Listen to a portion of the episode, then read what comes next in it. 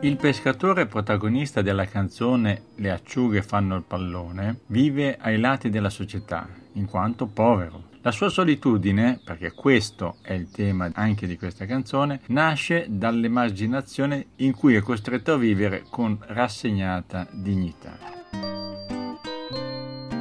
De André disse La povertà è a volte la conseguenza del vivere in una comunità che impone regole sbagliate, che non lascia all'individuo nemmeno lo spazio per poter assomigliare a chi da quelle regole trae vantaggio. Perché il pescatore di acciughe le regole della società le accetta dal momento in cui il suo desiderio consiste nel portare all'altare una donna che possa così diventare sua moglie.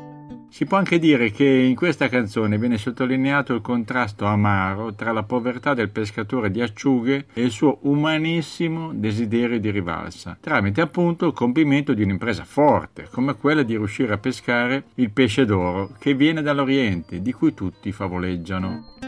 Solo se riuscirà a compiere questa impresa, solo se riuscirà a prendere il pesce d'oro, si potrà sposare all'altare.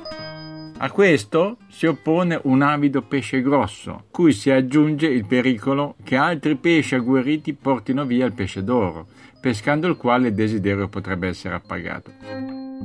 Anche il personaggio di questa canzone, come il nomade di Coracanè, come princesa e come ragazzo di Nina, non chiede altro di assomigliare al proprio desiderio.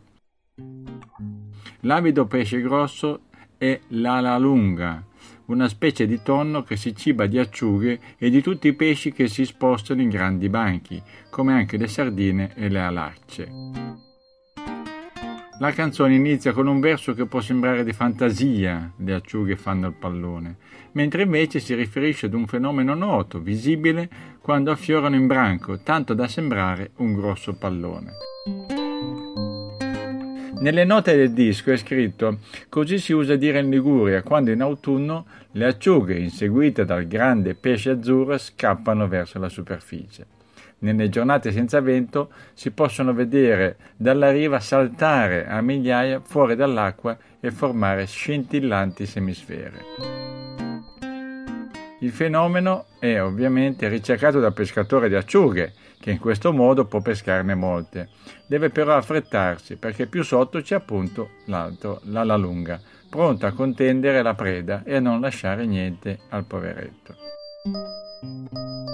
Se riuscirà nella sua pesca, tornerà a riva per ricavare i pochi soldi che questo tipo di pesca può fruttare. Questi pesci sorpresi li venderò per niente e così passa il tempo. Ogni tre anni c'è una stella marina. Batte la campana, passano le villeggianti con gli occhiali da sole, passa un aereo ogni tanto, l'unica consolazione un sogno, il sogno riuscire a pescare il pesce d'oro e finalmente riuscire a sposarsi all'altare, magari con la donna che intravede sul balcone e che ha una bocca che l'innamora.